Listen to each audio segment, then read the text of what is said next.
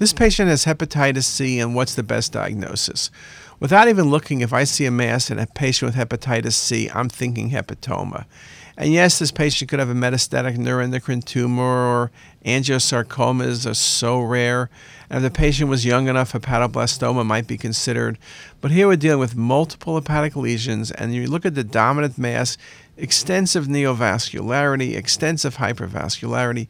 This is classic for hepatoma. No if, buts, and maybes. The liver is underlying cirrhotic. There's another lesion in the left lobe. Very pretty example about the use of MIP imaging.